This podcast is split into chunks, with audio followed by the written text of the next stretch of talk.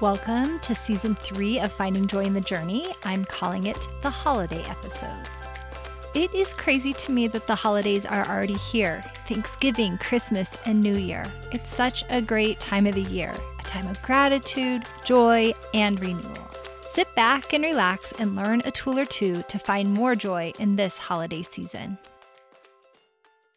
Today, I want to express gratitude for this wonderful excuse we have of focusing on presence versus presents this holiday season. So, in case you haven't heard, there is a big supply chain issue going on, and we might not be able to get the gifts we're wanting to give or some other things potentially as well. And what it's done is given me this wonderful excuse to give presence instead of presents this year.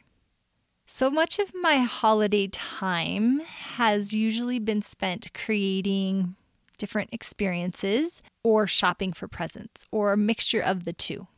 So, for presents, like buying them, there's the buying of the presents, the wrapping of the presents, the shipping the presents, the organizing the presents, the making sure that the boys have equalish presents. But I think that often a lot of the holiday activities that go on around this are just a distraction from the real meaning of Christmas. Most presents that we give are possessions, but this isn't the present that we are celebrating. We're celebrating the present of Jesus Christ, our Savior and Redeemer, being born and offering this wonderful present of being able to return back to heaven.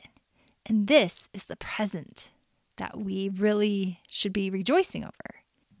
Many years ago, I remember I was trying to get our Christmas cards done on the computer, and Bryson came in, and I ended up yelling at him because he was distracting me.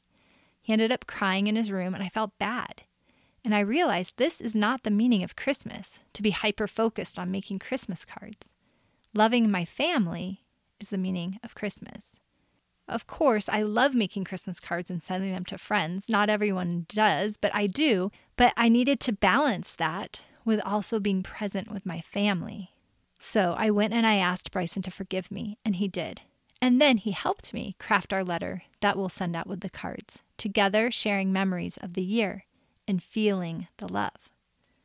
So maybe this holiday season of 2021, where we have supply chain issues going on, it's a great opportunity to shift the way you think about presents. Instead of buying a gift for someone, you can create an opportunity to be present with one another. That could look like maybe buying an experience or even just setting aside time to be with that person. So, for instance, maybe getting ski passes for the family instead of, you know, presents that are under the tree. Or our waffle maker broke, so I'm going to get my husband a new waffle maker with a year's supply of pumpkin waffle mix from Trader Joe's to help us have this fun Sunday tradition. Also, if you decide you do want to buy presents, buying them early so that the stress of getting presents doesn't hang over being present as we get closer to Christmas. There's so many other great ways to be present with our family. I really liked a few years ago, I wrote down all the different things we would do at Christmas and talked about it with my family, and we figured out what was really important to us.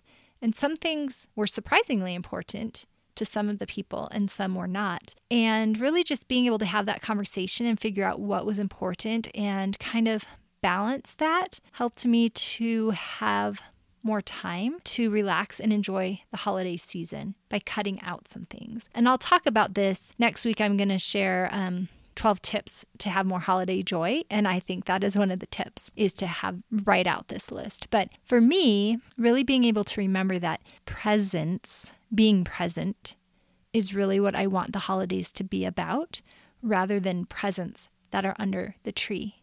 And there probably has to be a balance, and hopefully, we're going to find it. Every year I try and simplify, but this year, this is the year, guys. I'm really going to simplify. And already, I think I'm done my Christmas shopping, and I'm not going to do that last minute scramble to buy stuff, which I usually do. And it should hopefully help me to be more present.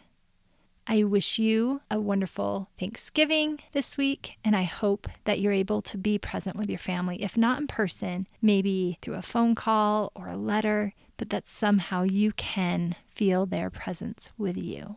And remember this tool if you start to get anxious about buying presents, pause and think can I maybe get them something to help increase being present together instead? Thanks for listening today. I can't wait to hear how this tool helps you. You can connect with me on Instagram at Power Up Your Prayers. Also, please rate, review, and subscribe to the podcast. I have instructions on how to do this on my website, SheridanRipley.com, as well as a lot of other great resources.